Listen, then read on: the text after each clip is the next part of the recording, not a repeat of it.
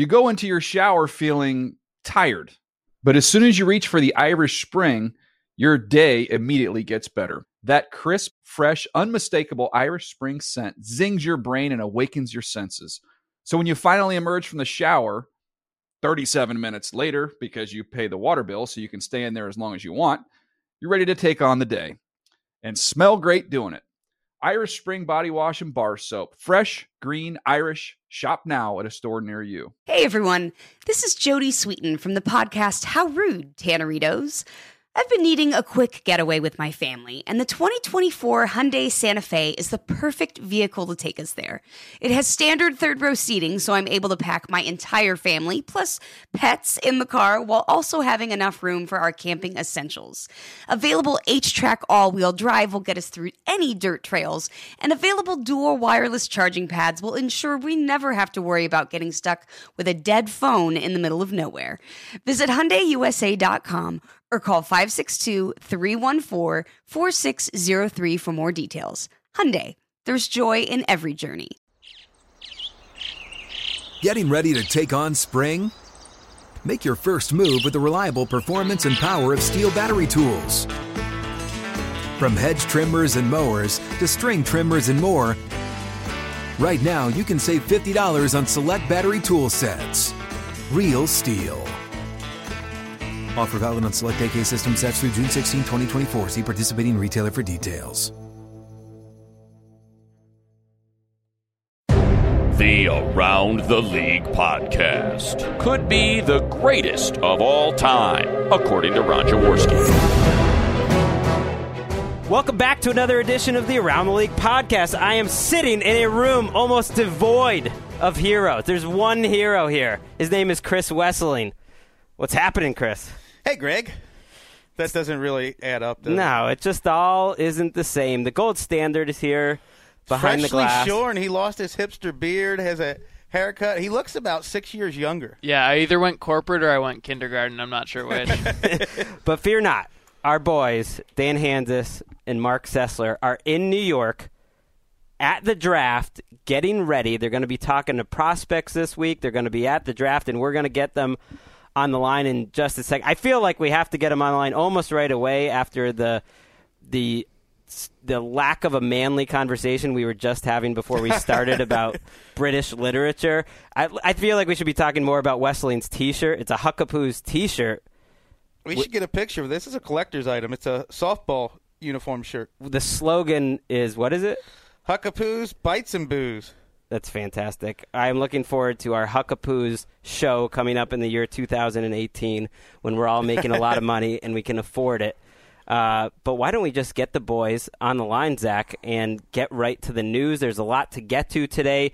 We're going to talk to Matt Money Smith coming up, who's going to help preview the draft. This is our last show before the big day or the big three days, I guess we can call it now. We'll be back on Thursday night to cover the first round of the draft. So this will be our last preview show. We'll have Matt Money Smith on later. We'll talk about some GMs that are under pressure.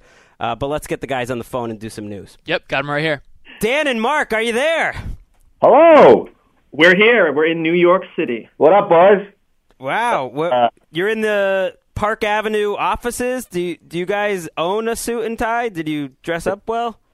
Well, hold on. Dan, by the way, shows up it looking like I would say that you have a schoolboy look to you. He's got a a collar and a tie with a nice purplish sweater over it, a V-neck sweater.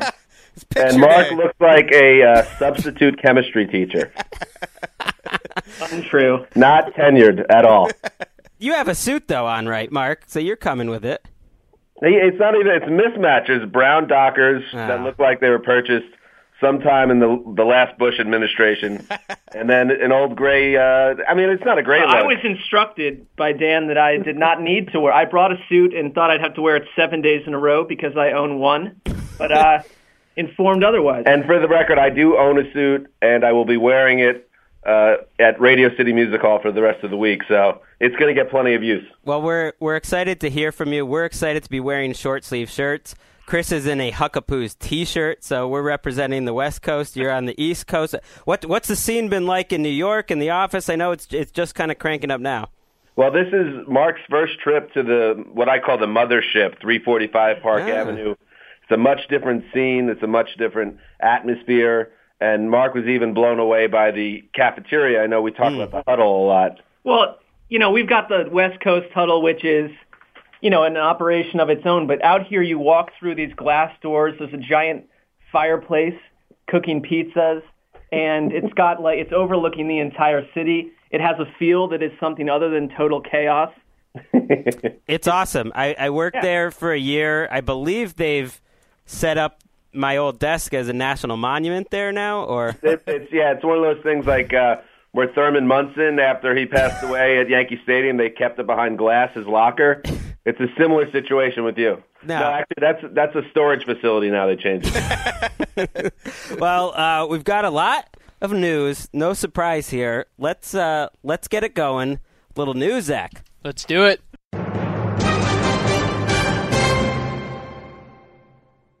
I like Gregg setting up the news here. This this is a a role reversal, and I'm excited. It it feels strange. The intro was bizarre. There were no heroes here practically, unless you count Wes. But uh, we, we I count Wes. Don't do that. we move forward. We let's start with a little Johnny Manziel. I mean, why why waste time before getting to him? There there's so many rumors to talk about with him. It's something that we started talking about a month ago.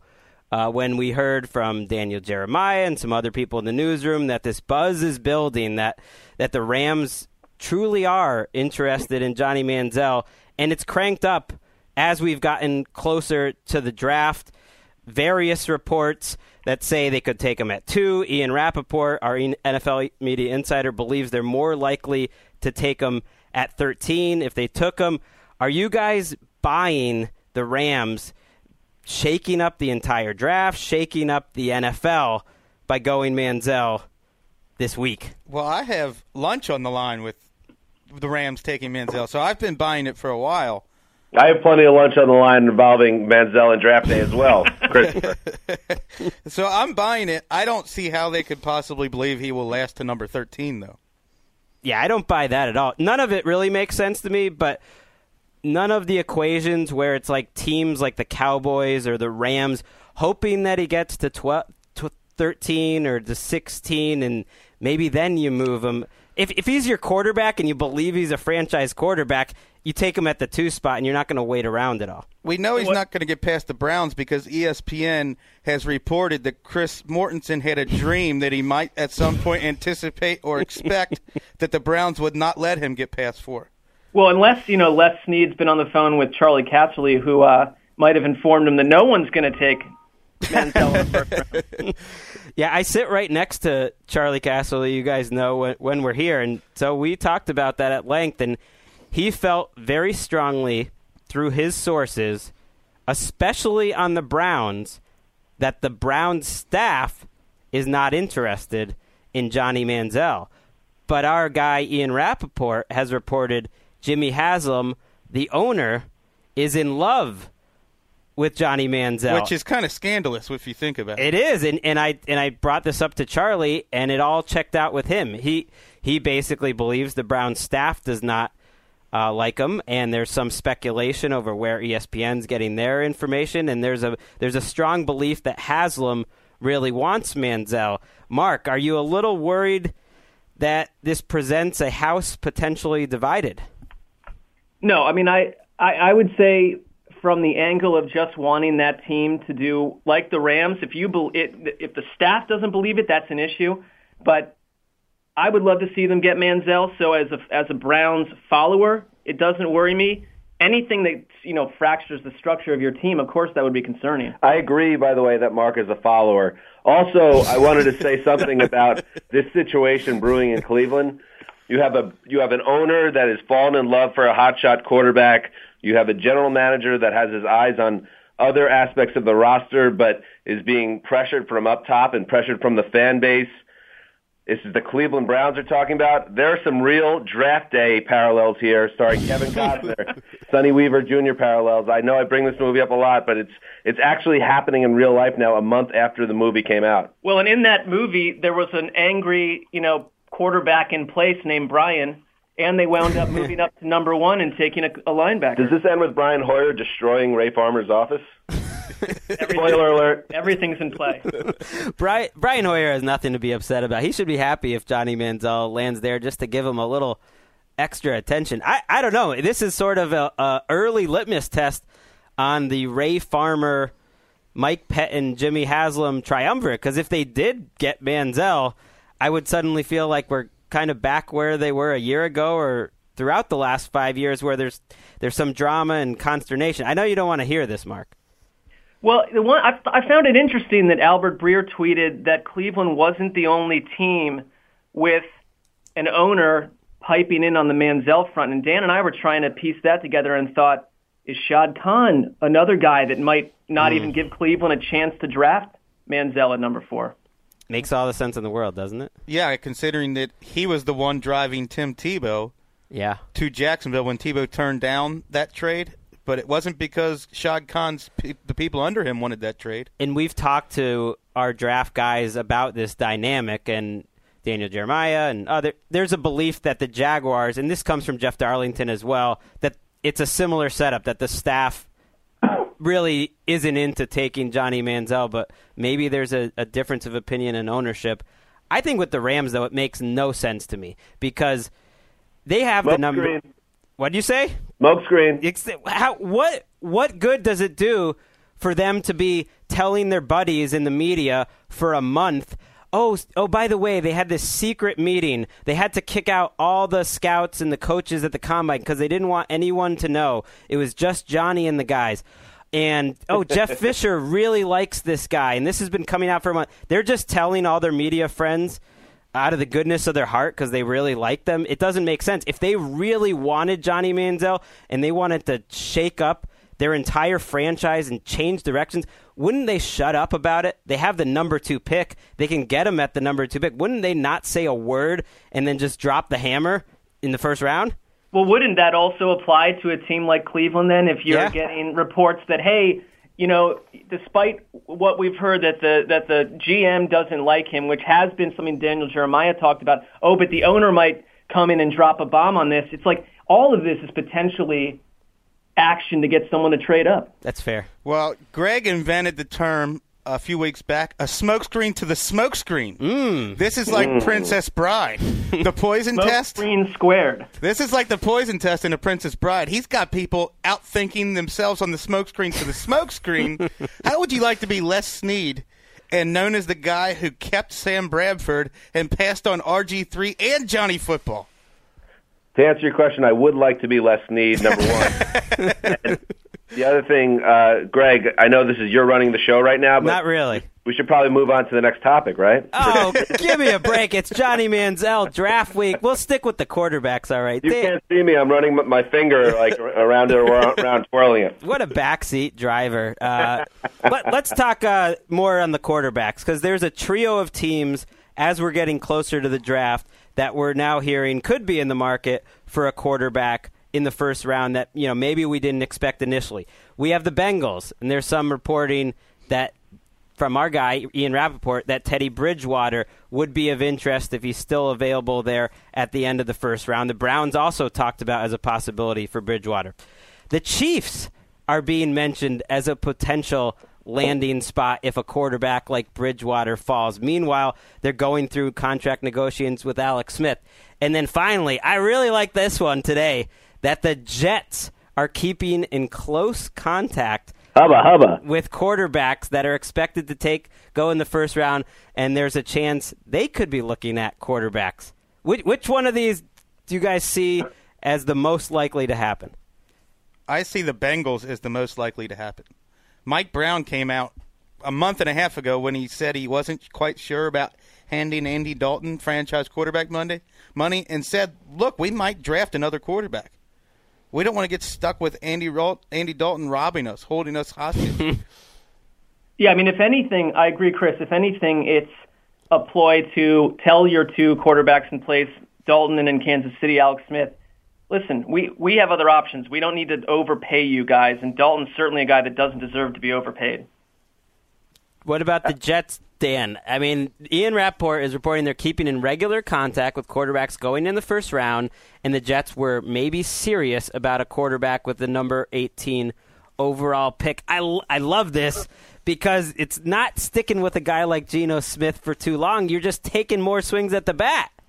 Yeah, I, know, I, would, I think it's kind of a move that would uh, potentially invite the circus back to town. I have a No. man crush on Manziel, and that would be amazing if somehow he felt 18, felt 18 and the Jets shocked the world, and all of a sudden he was on the Jets. But I don't really see not how. Not possible, Dan, because he's not getting past the Cowboys at 16. Listen, I'm, I got Manziel in play with like about 19 different teams now at this point. But uh, no, I think I don't. I don't think that would be a wise move at all for them to get a quarterback unless they were absolutely under the radar in love with someone, and that to me wouldn't make much sense after you just signed Michael Vick. I don't buy it.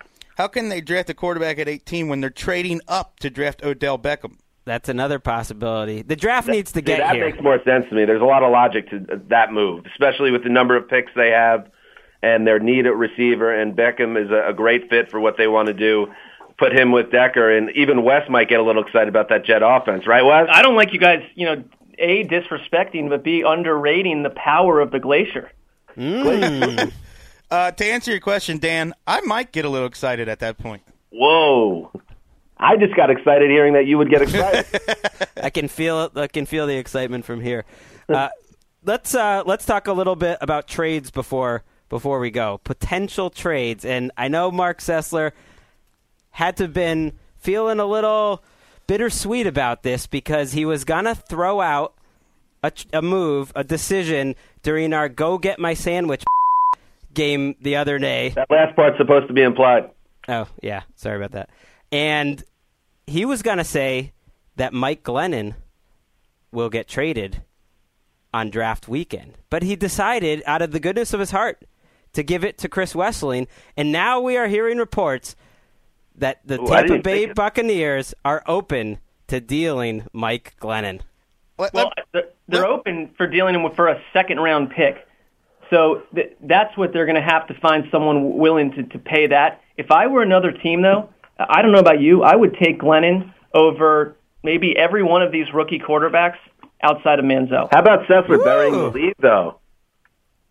Outside Manziel. Yeah. Wow. What quarterback would you would you rather have Blake Bortles or Mike Glennon? uh, Blake Bortles, definitely. Really, I, I don't know if I agree. I, I I like Glennon. I think if you put him on, you know, Chris, you mentioned a team like the Bears as a potential landing spot for him. You you talked about the Cardinals. You put him with a great quarterback coach, and I I like where he where he's going. I take him over Bortles. And let's be clear: if someone offers a fourth round pick for Mike Glennon, they're taking it. Really? If they like, if they don't like him enough, and the word from Ian is that Jeff Tedford doesn't like him, mm. then they then they don't want him on the roster. They're gonna they don't want to keep him around as a third quarterback.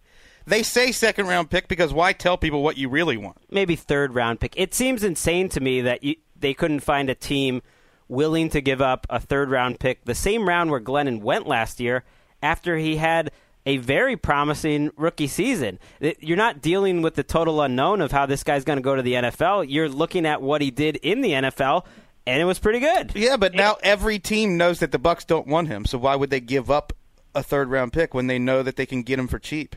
Well, it was also contingent, according to Ian, on the Bucks drafting a quarterback first. Which you know, I think that you're right, Chris. If this thing comes down to where someone's saying, "Listen, we'll give you X," it's not a second round pick, but it's close. Tampa might just pull the trigger to clean that quarterback room up the way they want. But I, I think if they don't add a quarterback that they like as much or more than Glennon early, then I don't think he moves. That's fair. But what we're really missing here is, Marc, how do you feel about the fact that Chris Wesseling came in and continued to, to steal your sandwiches? Well, I don't really particularly like sandwiches, so I'm fine with that.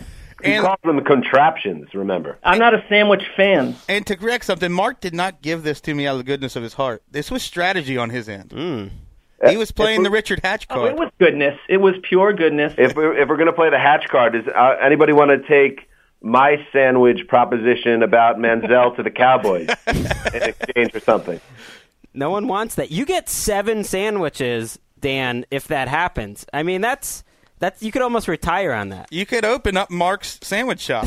I would, know. I'm holding out hope. I would love to. We should make that something that you have to do. That if if you lose, that Dan has to go outside and sell seven sandwiches to strangers. That's awesome. By the way, just so you guys know, uh, Marc and I were at a, a local establishment on uh, Monday evening talking about the Browns and Johnny Manziel, and I thought it would, for such a seismic moment in the franchise's history, I'm going to put my uh, iPhone video uh, camera on Sessler when the Browns are on the clock. I like just that. so you guys can see what happens. I like that we continue to lean on the fact that Jacksonville doesn't take him at three. I, I think that he won't be there. I, I still want the camera on it. We'll put that up on our site, and that that's part of the reason why I want the Jets to take a quarterback is just for the reaction. Wouldn't that be delicious to be in Radio City when some Jets history is being made, Dan? There would be heads exploding if uh, they took another quarterback. Although taking another, you know, if they take a cornerback, um, as in defensive back, cornerback, I could see a lot of booing as well. I think the fan base uh, for the Jets wants the wide receiver. They want a playmaker, and anything less, I think, is going to lead to a, um, a chorus of boos.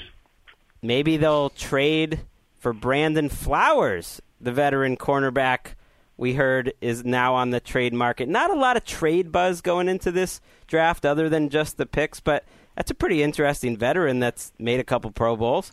The uh, defensive coordinator of the Chiefs is Bob, Bob Sutton. Sutton. Yeah, Yeah. former Jets Yeah, uh, I don't staffer. think I don't think they'd be trading for a guy who Bob Sutton doesn't want. That's fair. But He 95 cornerbacks ra- ranked higher than him in coverage last year. Well, But- according to who? Pro Football Reference. Yeah, but they made, he made the Pro Bowl. I wouldn't say last year was a Pro Bowl season for Brandon Flowers. yeah, but he was a Pro Bowl cornerback before that, so he just Yeah, had one. was. Usually, when these types of things happen, it's a player playing through injury, or he just doesn't fit the new coach's scheme. He's- I think that's what's happening in Kansas City. I think they're saying this guy is not the cornerback we need in this scheme, and he's out. 28 years old. He's been pretty good, but maybe he doesn't fit the scheme. It's an interesting draft for Kansas City because even though they did well last year, they made it to the playoffs, almost won a game. They have a lot of holes on that team. They're dealing with some quarterback drama that's floating around now. Brandon Flowers supposed to be a linchpin. I can't wait to stop talking about this because we're at the point that every single possibility has been thrown out there and then debunked, and that's really what's going to be the next 48 hours until this thing starts. Radio City, we just got word from Radio City that they're going to have to move this back another 10, 14 days because of a, a parade of mystery bunnies. Mystery bunnies. I think that's uh, that's our cue right there. We should go out strong on that. Thank you guys for calling in and have fun on Thursday. I know you're going to be talking to some of the prospects Wednesday at Chelsea Piers and Central Park, and Dan's going to be on the red carpet Thursday night for the draft, and so Hubba hubba. we'll get your takes from that and from the first round on Thursday night after the first round. But but until then, try to not get in any trouble. All right. Thanks, guys. See you guys. See ya. If I know Marc, he will be doggedly pursuing these interviews. Marc is uh, he is the Woodward and the Bernstein of the Around the League podcast. He should put that on his Twitter handle: the Woodward and the Bernstein of the ATL podcast. Uh, I mean, I, I'm at this point. I don't know what news is anymore. This is one of the toughest weeks to do our job, wouldn't you say? It is, yeah. How how do we know what a smokescreen is? I think this and the couple days before free agency are the toughest, but the draft is even worse because 95% of the things that are popping up are things we would normally not post on because all it is is they could do this, they might do that. It it's just a lot of speculation, and I'm excited that that we're almost there. I'm also excited to get on one of the foremost draft minds of the entire NFL media group, hell, the entire planet. Matt Money Smith. He also does our intros to every show, so you know him from that. Let's get money in here. All right, let's welcome in Matt Money Smith. I feel wrong that in theory I'm hosting here, and to ha- like that we're not taking advantage of you not ho- hosting the most underrated I should be host. driving the ship. You should be. It just feels wrong to have you in here and not be hosting. But you wouldn't talk so nicely about yourself, which I'll do. I mean, a man of Oh, many God. talents. Pac-12 network. Yep. You announce some games, so you know the college players. Of course, he hosts our NFL.com draft extra coverage, which is coming up this week, Yep. Thursday, Friday, Saturday. You're going to be with what Matt Millen. I'll be with Matt Millen, Akbar Gbaja-Biamila, and then, you know, whoever's hanging around, we just snatch them up out of the green room when they're trying to throw back some fruit snacks and throw them at that dot com desk and give us some analysis on the draft. also, our 24 7 College 24 7 podcast. What else am I You're missing? And forgetting the most important oh, yeah. one. Yeah, I know. Our intros for That's the right. podcast. Yes, which I enjoy doing. Thoroughly enjoy doing the I've- intros. I've said this before, and I don't want to get too far off track here. It's my favorite part of the show.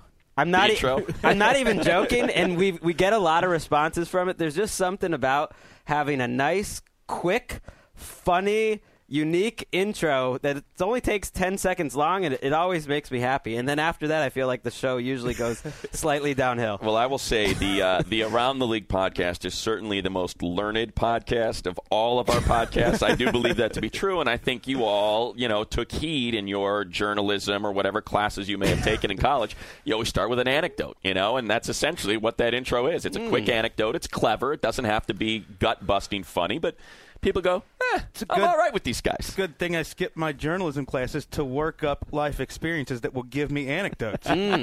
See, there you go. It works out perfectly. Life experience is more important. Well, he's got the pipes, Matt Money Smith, but he's also got the knowledge. And you've been following these players uh, throughout the la- you know the last four years in the Pac-12 and everywhere. You've Yep. you've watched them all around the league. You did an interesting segment on Mock Draft Weekly, another show that you host There we go. on NFL Network, and you asked DJ Daniel Jeremiah and Bucky Brooks to pick their red star players. And it's a really interesting idea. Daniel Jeremiah explained basically the night before the draft when he was with the Ravens, they each get to pick one player as a scout that's their red star player. And it's essentially the guy that they believe in. And it could be a first round pick or it could be a fourth or fifth round pick. And it's it's the guy that they're standing on the table for and that they really want to be a part of their team. And so I thought maybe we, we go around the room and throw out some. Uh, Oh, some red stars? Yeah, Yeah. why All not? right, all right. Why don't, why don't I know you've watched a lot of uh, tape this weekend, Wes? So why, why don't we start, I'm sort start of, with you? I'm sort of cramming for the draft since we don't watch much college. Right. I am in no way an expert. Uh, one guy that I kind of want to ask why why isn't this guy thought of as a top ten pick? To me, he looks like the fastest linebacker since Urlacher. Mm. And he looks like he might be one of those guys that has a chance to be a perennial All Pro. Ryan Shazier. Yeah, he's he's great, and you can move him. You can move him around. You can have him as a, a pass rusher, as a linebacker. I mean, there's a million things you can do, and I think ultimately you'll see him go. He'll go in the first round. Why isn't he a top ten? It's a good question. I mean, I think you always look typically it, at kind of defensive linemen a little bit more, and and like I said, he's big enough where you could start getting him into that conversation. Um, I I think I had him in my last mock going to Green Bay. Just seemed like a nice natural fit there based on what they want to do, which is get after the passer. It's kind of what they've been searching for these last couple drafts. So I, I think your eyeballs are right, and and ultimately you'll see it. Remember when when this whole process started. Who knows how long ago? Uh, you know, he wasn't even mentioned as a first round pick. People had him kind of on that borderline mid second, so he is a riser. Um, and you're right. You know, uber athletic. Uh, like you said, fast, sideline to sideline, Urlacher esque, but also the size. I mean, that's the big difference. He's so big. I mean, just freakishly big, which is why uh, ultimately, I think you know you'll you'll probably see him in that that 18 to like 24 range, and that's probably about right. You know, normally they go lines first. Obviously, quarterbacks play a role. There's so much just ridiculous skill at the wide receiver position this year, and it's become a passing league. I think that's why you're talking about somebody like Shazier getting pushed down the board a little bit more than maybe he deserves to. to what mock draft version was that? 4.0, knows? 6.0? How many have, how many do they have you doing? I think it was 3.0A. I think it was like I had to update two or three picks. Yeah, I, I think I'm on number four right now. And, and it's funny, too, because the way our, our this is what's great, our mock drafts at NFL.com, they post them, but then they post them in order. So our boss, Andy Fenelon, the way it works is he asks for the mock draft, you put it up, and when you click on NFL.com slash mock drafts, you know, you'll see Daniel and Bucky and Charles, and that's you know they deserve to be there. Those three guys. Nah, But screw then- that.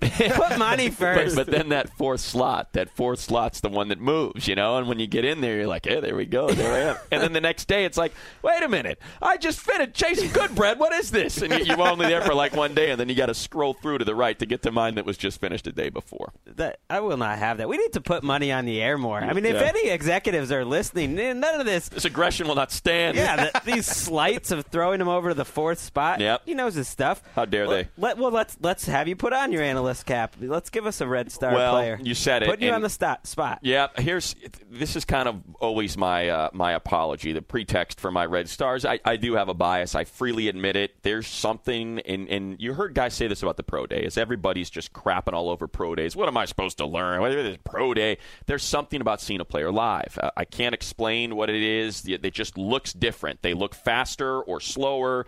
They throw the ball. You can see a ball come out of their hands, and, and there have been a few players that have really just blown me down in, in person. And certainly the leader is, is Andrew Luck. That was one of those the first time, and I called a ton of his games at Stanford, probably 12 to 15 and that that was one that jumped out at me Keenan Allen was another one that just immediately you're like this wide receiver's better than. I like that everybody you're only else choosing guys that were in contention for rookie of the year. exactly. well, what I'm getting to is they're they're Pac-12 guys, Yeah. and they're so I see a lot of them, and and the one that. I can't figure out is Austin Seferian-Jenkins. Like that's the guy to me. When Hmm. when I started when I did a couple of his games like two two years ago, he just looked different. It's like this guy looks like Gronk in college. He's that big, he's that physical, but he's that fast. He has great hands. He runs like a receiver, but he is a huge huge human being to have that amount of athleticism in his body. Now, there's some off the field concerns. He was suspended for a game. Um, he did not have a good 2013. So, so that would be one that when when I when I see Eric Ebron and I and I know he's great and again a physical specimen. You know the the knock on Ebron is he doesn't want to block. He has zero interest in blocking. Hmm. I mean, he truly is just a receiver that happens to be big enough to play tight end and he'll streak through the middle of that field. Maybe you could teach that. I mean, I think it's you know it's in you or it's not. It's nasty. You know, you you got to chip that guy or hook him on the end. You got to want to do that. You that know, sort of makes the comparisons to Vernon Davis useless.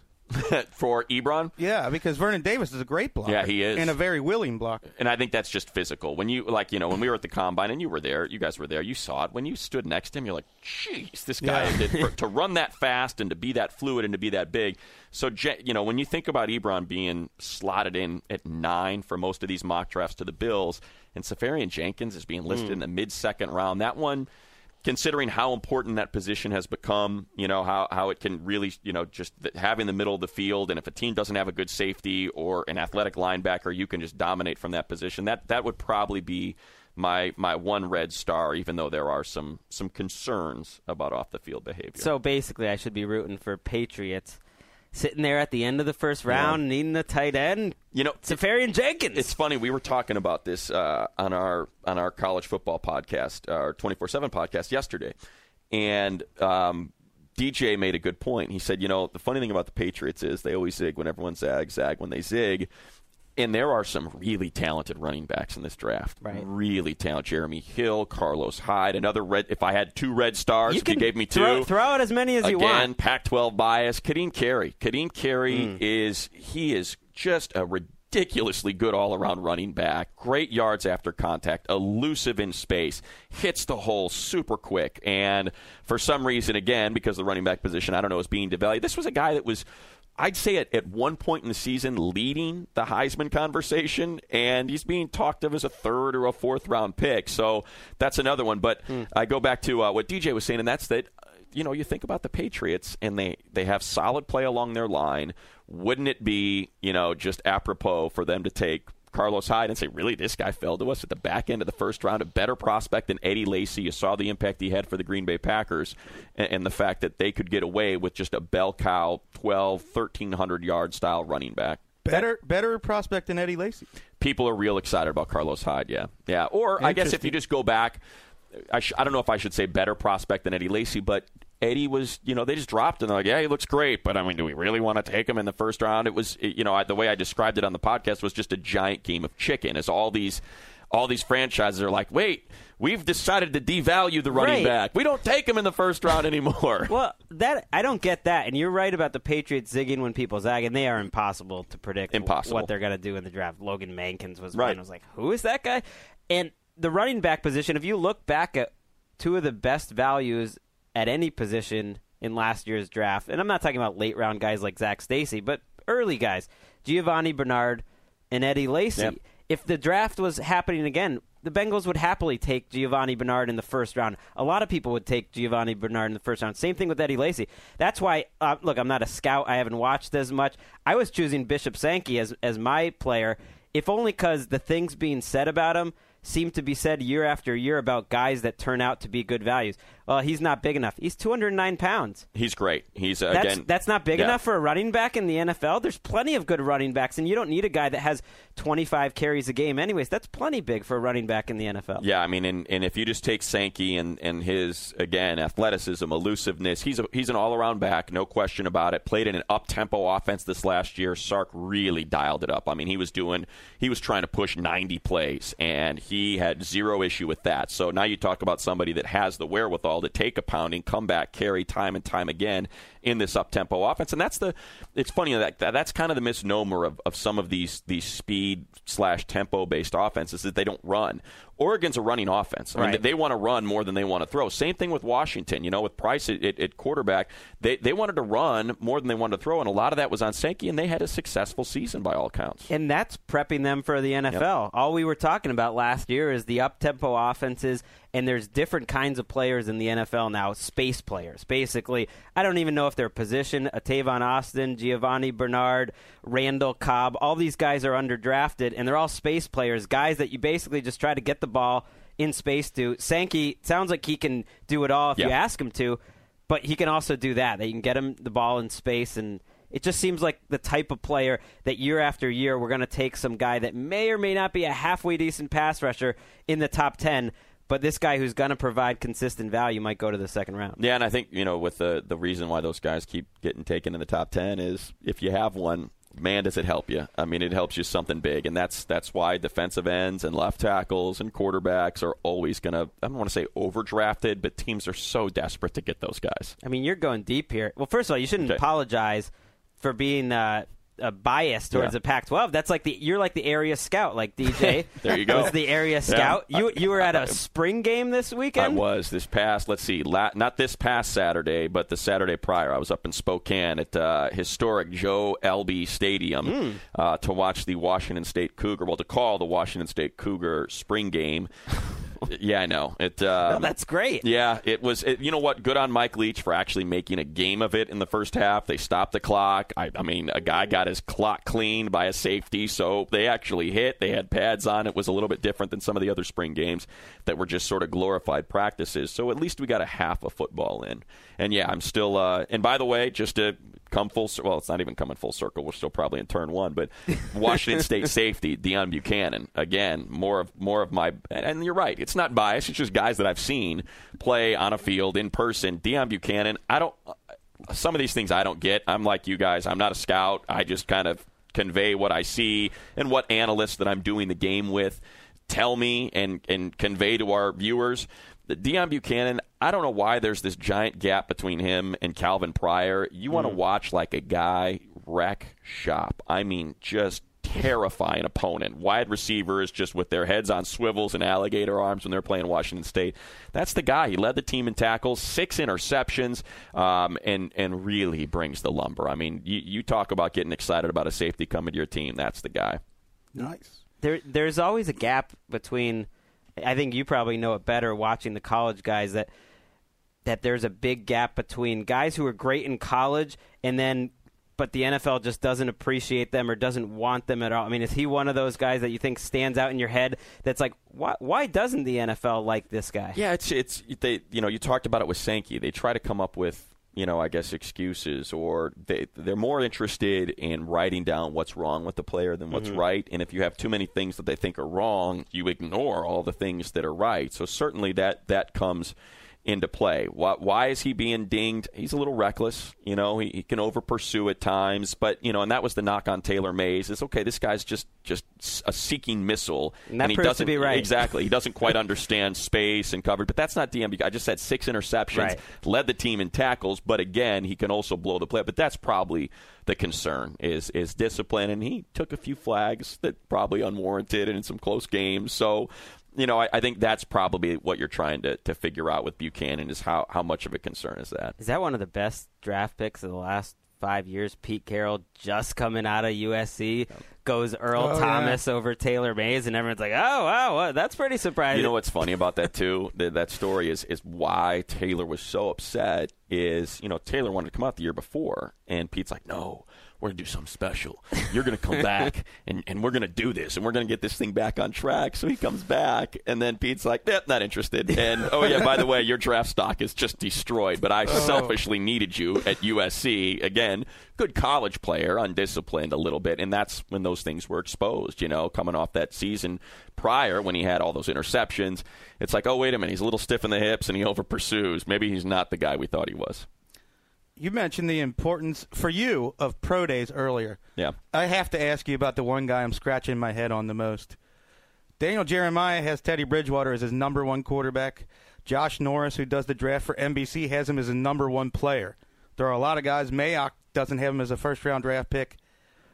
How do we reconcile that in January he was considered consensus number one quarterback? After his pro day, now he's not even a first round pick? That you know the the one thing again just going back to that that statement if there's something about seeing somebody in person that's just different. It feels different than watching tape or watching them on TV or whatever it may be. And and I guess the ball just did not come out of his hand well. His body language wasn't good. He was inaccurate. And also you know that's a lot of these scouts and these general managers and coaches, that's their first. They don't know anything about Teddy Bridgewater. That's really their first hmm. exposure to him. You know, it's up to the scouts to to watch the tape and break it down. And I'm sure some general managers did that. And you know, like DJ will tell you, or Bucky will tell you, the tape's good. I mean, the tape is really good on Teddy Bridgewater. He came up big in big moments. You think about that bowl game against Florida when he just torched that team. And, you know, is for all the issues that, that Florida has had, I mean, those are good defenses with NFL players, and he just eviscerated them. So, I don't understand it. I, I would, you know, I'd draft Teddy Bridgewater. If I were a team in need of a quarterback, I'd have no problem with that. Before the pro day, it was his measurables. It was he's too slight. Well, that's what they said about Aaron Rodgers, you know, and, and, and that's why Aaron Rodgers went, well, Aaron Rodgers tumbled because he was slight of frame and he had those Jeff Tedford mechanics that had to be torn apart and retaught because for some reason they work in college, but they don't in the pros. And maybe, you know, that's just a perfect example of circumstance to totally get off point here.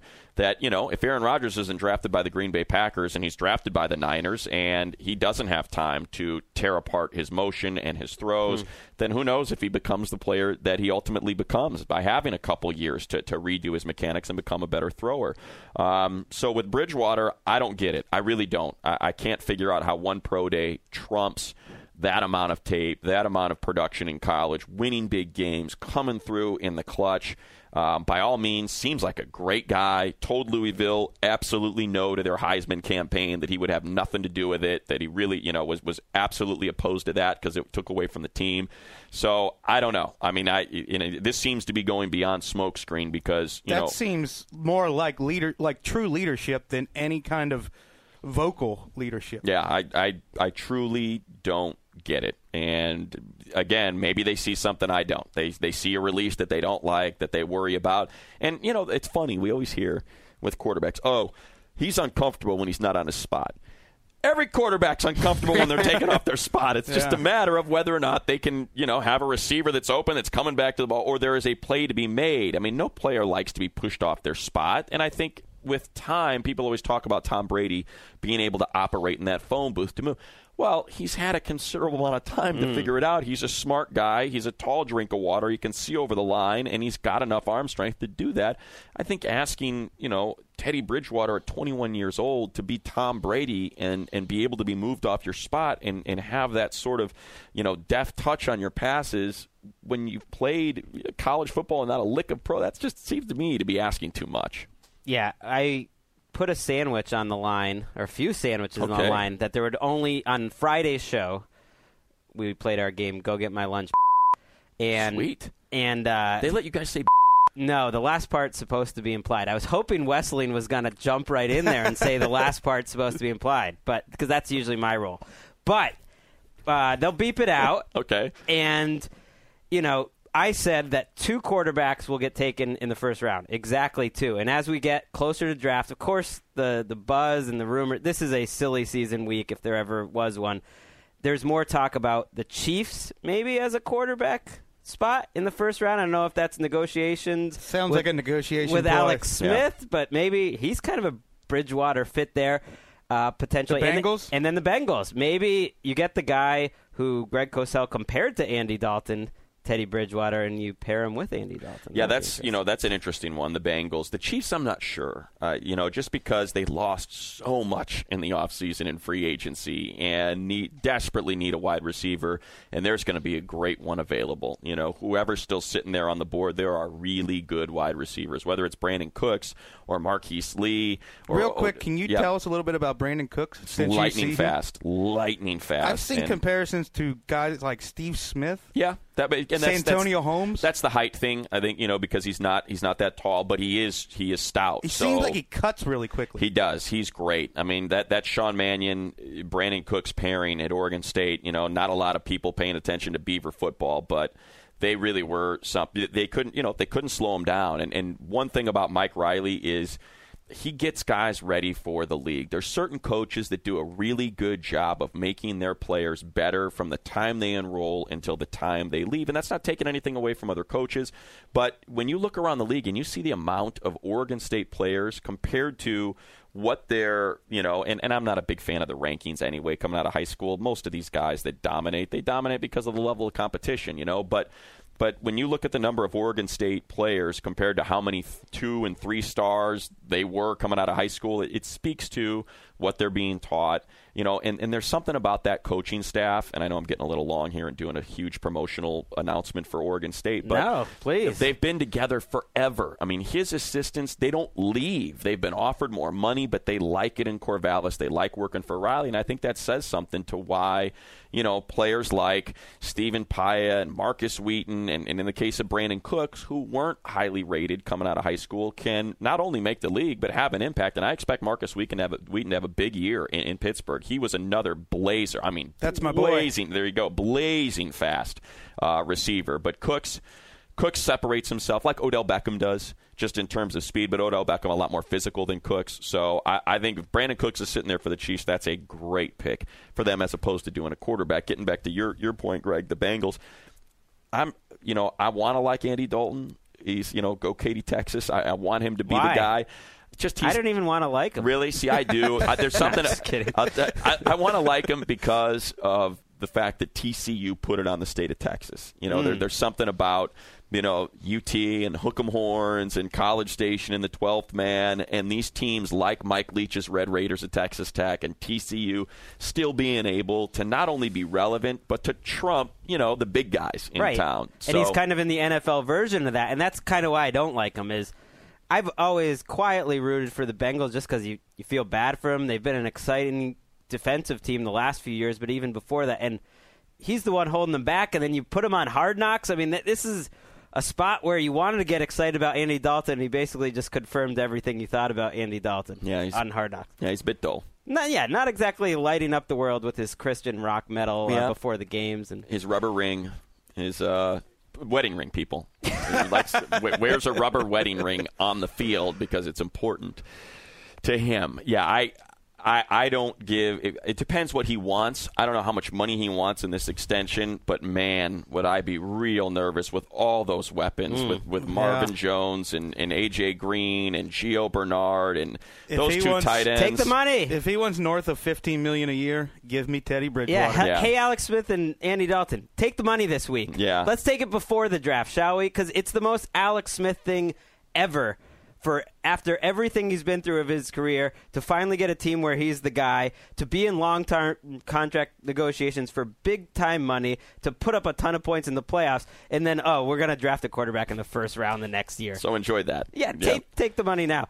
Where did the time go? Uh, we didn't even talk Johnny Manziel in a whole segment about the NFL Yeah. draft. That has to be a record for you. It does, and I'll just, uh, you know, because we have to, or else our bosses will get on us for not talking Johnny Manziel. I'll just quickly say I totally believe in Johnny Manziel. Mm, I all right. absolutely do. I'm a Johnny Manziel guy. I have not seen, um, I truly have not seen a more exciting football player in college football in, in all my years calling games. I mean, there is, man, that kid, when you're watching those games, there is something just different about him. It's got the it factor. He does. It's. It, I feel stupid saying it, but some guys just have that. And I've heard people, because of his stature, compare him to like Cade McNown, who was kind of like that, who was Stop. able. I'm like, okay, look, this guy, he's at. You know, I'm trying to think of who it was. Bucky and I were arguing on on Damashek's podcast, and we were talking about Tebow and the celebrity of Tebow versus the celebrity. Johnny Manziel throws the ball, man. I mean, Yeah. he can throw the freaking ball. He's accurate.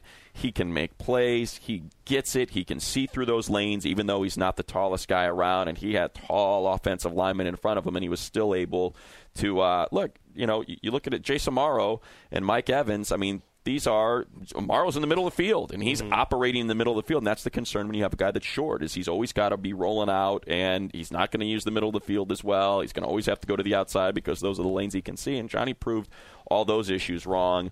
Yeah, I, I do. I buy him. I'm I'm absolutely in on him. If I had I to, uh, it. yeah, if I if I had to put my name on There's it, There's another red star. there it is, another red star, Johnny Manziel. I love the quote that uh, Daniel Jeremiah got from an undisclosed general manager. If I drafted Johnny Football, I wouldn't be able to sleep that night because I'd be so excited, and then I wouldn't be able to sleep for the next five years because I'd be so nervous. Yep, that's great. That is it's, that's absolutely right. And you said it that there's no comparable, and that's why the NFL's scared of him because anytime there's no comparable player to what happened before, the guy falls just because it's a league where you fall back on what's happened before and you play it safe. But The Russell Wilson factor. Right. He- Everybody at the combine said, "Man, if this guy was six two, he'd be the number two pick." I mean, that's it's like That's so okay, stupid. so, you're talking three inches here. He's got big hands. He throws the ball. He's one of the best interviews you've ever sat down and talked with. We all agree he's a leader of men, but he's three inches too short. I just love it. Johnny Manziel, everything's on the table for his career. I love that. I mean, anything could happen, and it really wouldn't surprise you. And then any, everything's right now on the table for Thursday night. Charley Casserly doesn't even have him in the first round. Yeah, That would be a stunner, and it would be fascinating to watch. that's not going to happen. And then there's a lot of reports and people, and we talked about it early that you know maybe the Rams take him, maybe not at two, but at 13, and that would be amazing. No matter what, Johnny Manziel just makes this week I so brought, much better. I brought this up with Bucky yesterday. What do you guys think? I said when they announce his name, knowing you know the the chappy New York fans that are in that that Radio City Music Hall, Is there like a huge ovation of cheers, or does it get booed? I think he gets cheered. it's going to be a mix, but initially it'll be more of like sur- surprise excitement. It'll be like, I'm sorry, how will it be? that, And that'll Rick just the- raised it. It, it was almost like a scene out of the Thriller video. The way you raised your hands, it was like the zombie walk in the Thriller video. that was great. Everyone just got into a car crash if you were listening Yeah. to this as you were driving. Thank you, Matt Money Smith. Anytime. What an honor. The Stitcher Award winning Oh, Around wow. the League podcast. Too kind. And uh, you can listen and watch to Money all Yep. week. Uh, NFL.com. They're working me hard. Draft extra. Are you Also, guys going out? Let's you guys throw going out out the there? Petros and Money show. Oh, yeah, Petros and Money show. every day. Daily here, in, Los, Angeles, California, yeah, or on your iHeartRadio application if you want to listen to that. Yeah, so if the executives are listening, come on. This guy's underutilized. Give NFL. Network We need- asset. Let's put him on more things. we need him to wear his analyst hat more often. yes, I Uh, agree with that. People put you in the in the host thing, and yeah. you can do it. It's funny, man. It's it's one of the tricks of the uh, the play by play trade is you cannot an- analyze. People I know. get, that's they, what they I told get Gregg on the really way upset. up here. We want you to spread your wings a Yeah. little bit. Yeah. We're going off the reservation. I here. know. I don't like that. Like Sean McDonough, I grew up. This is way off topic, but some of the best play-by-play announcers in any sport, they throw in their opinions, and that's why you remember them a little Yeah. bit. So you have my permission. Well, thank you. Nowadays, though, you put it, shut up. You shut up, you player. You shut up, you shut up, you shut up now. they get really upset when you do. Well, that's why uh, we should have you on here more. well, Matt thank you. Money Smith. Uh, you can listen to him, like I said, all week long. Great talking to you. You guys going to New York? No, we're we're here. We're here. Sweet. Man in the ship. I will see you Thursday and Friday. All All right. right. See you, Money.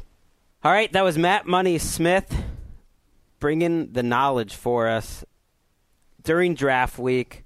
I'm excited.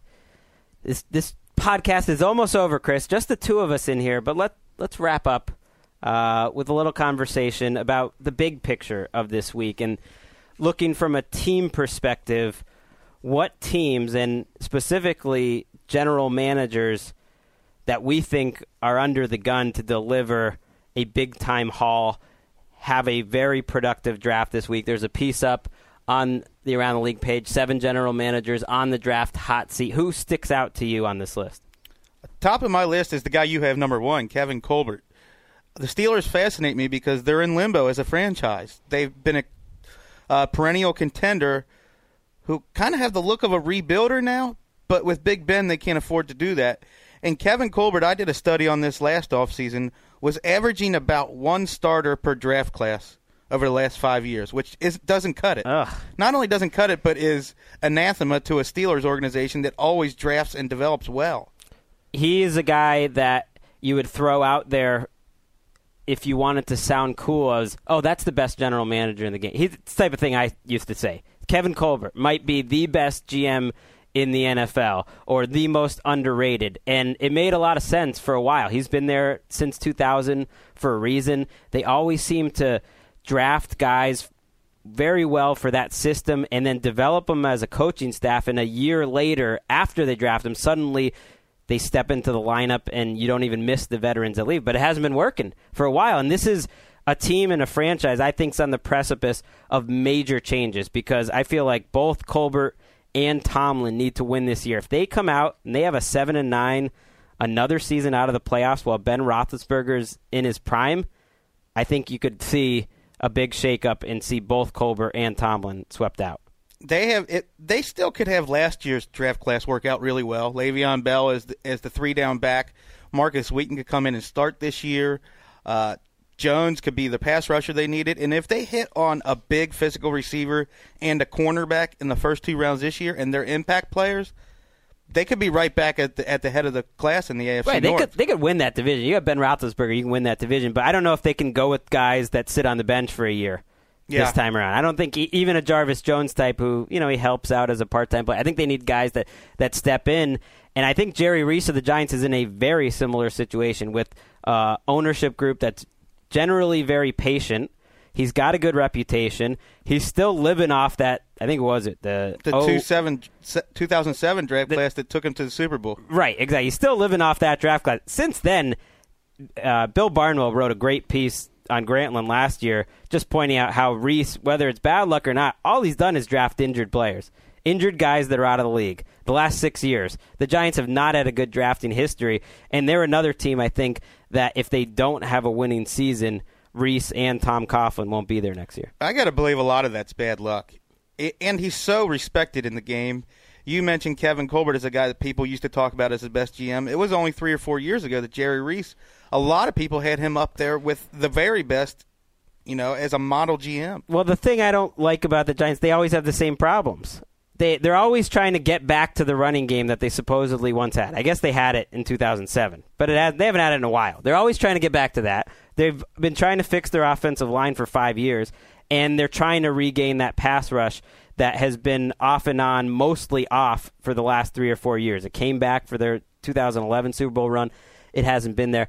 Is there any other GMs that stick out to you on this list? Well, I've talked about this guy quite a bit, and I hate to keep picking on him, but Reggie McKenzie Your is boy! he's on the hot seat because his owner has already said he's on the hot seat.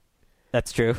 So, i- and He he's a- didn't look like he was on the hot seat when we watched him in his press conference the other day. How would you? He looked more like he was about to fall asleep. you know what I mean? Well, this is a guy. The face of his franchise is an underused, underutilized fullback. Oh my gosh, Marcel, Marcel, Reece. Reece is their player when they talk about guys recruiting free agents, and the guy who talks about what it means to be a Raider. The media's go-to guy is Marcel Reece. I can't think of another roster that doesn't have a single in his prime young important player, and, and the Raiders don't. I felt like he was under so much pressure to to deliver a big time draft last year, and he got DJ Hayden and he got Menelik Watson. He traded down. We'll see if that works out. It didn't provide a lot of big instant impact, but Sio Moore looks okay. In two drafts, he's got one starter, Sio Moore.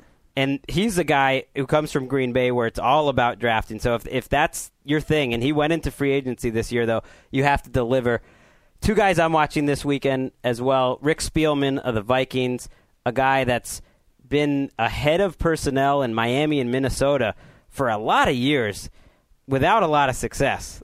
Let's be honest. And they kind of take turns in Minnesota figuring out who to blame. First, they blame a structure, it's the triangle of authority, and then they blame a coach. And it's basically Spielman's turn to get fired because he got promoted last time and they just fired a coach. And I think if they have another bad season, they probably would fire Rick Spielman, keep Mike Zimmer, bring in a new GM. That never seems to work, but I could just see that happening. So he's under pressure.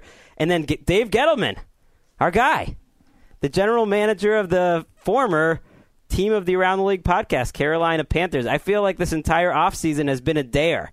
Like Dave Gettleman is just looking at all the Panthers fans and looking at all the media. He's like, "What? You don't think I can deliver another awesome draft? I'm going to let every single player you know that plays wide receiver leave the team. I'm going to let the left tackle leave the team. I'm going to sign a bunch of people you've never heard of in the secondary and just watch my draft because I'm going to deliver, baby."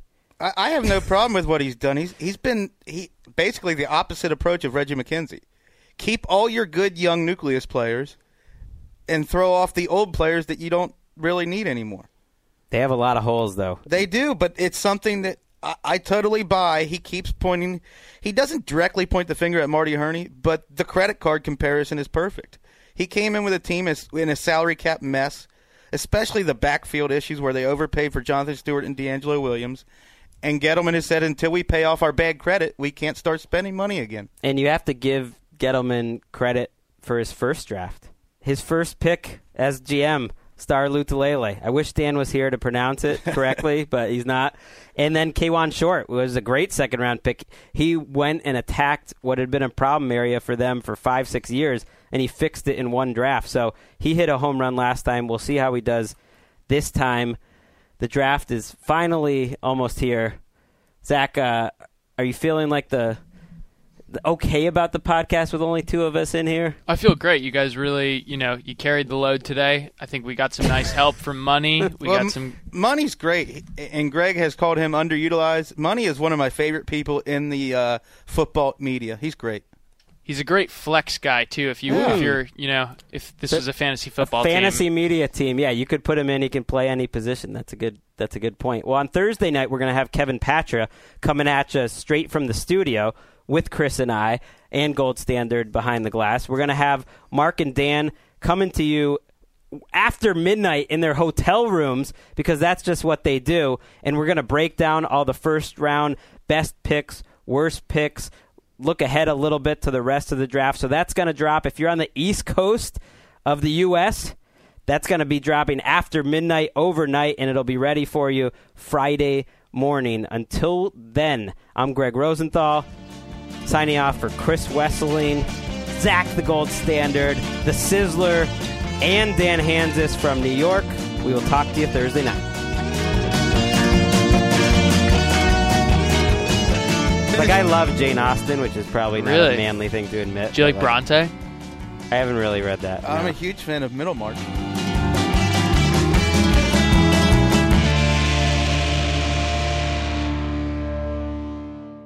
You go into your shower feeling tired, but as soon as you reach for the Irish Spring, your day immediately gets better. That crisp, fresh, unmistakable Irish Spring scent zings your brain and awakens your senses. So when you finally emerge from the shower, 37 minutes later, because you pay the water bill so you can stay in there as long as you want, you're ready to take on the day and smell great doing it. Irish Spring Body Wash and Bar Soap. Fresh, green, Irish. Shop now at a store near you. With the new Dexcom G7, you can achieve better diabetes results without painful finger sticks. It sends your glucose numbers to your compatible phone or watch so you can always see where you are and where you're heading. See how food and exercise affects your glucose, making it easier to spend more time in range and lower your A1C. Take more control of your diabetes with the number one recommended CGM brand. It's easy to get started today at Dexcom.com. That's Dexcom.com. Dexcom data on file 2023. If your glucose alerts and readings from the G7 do not match symptoms or expectations, use a blood glucose meter to make diabetes treatment decisions. For a list of compatible devices, visit dexcom.com slash compatibility. Getting ready to take on spring?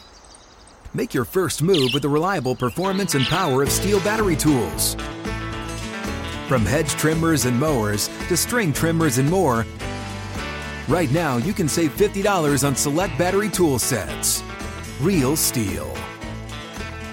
Offer valid on select AK system sets through June 16, 2024. See participating retailer for details.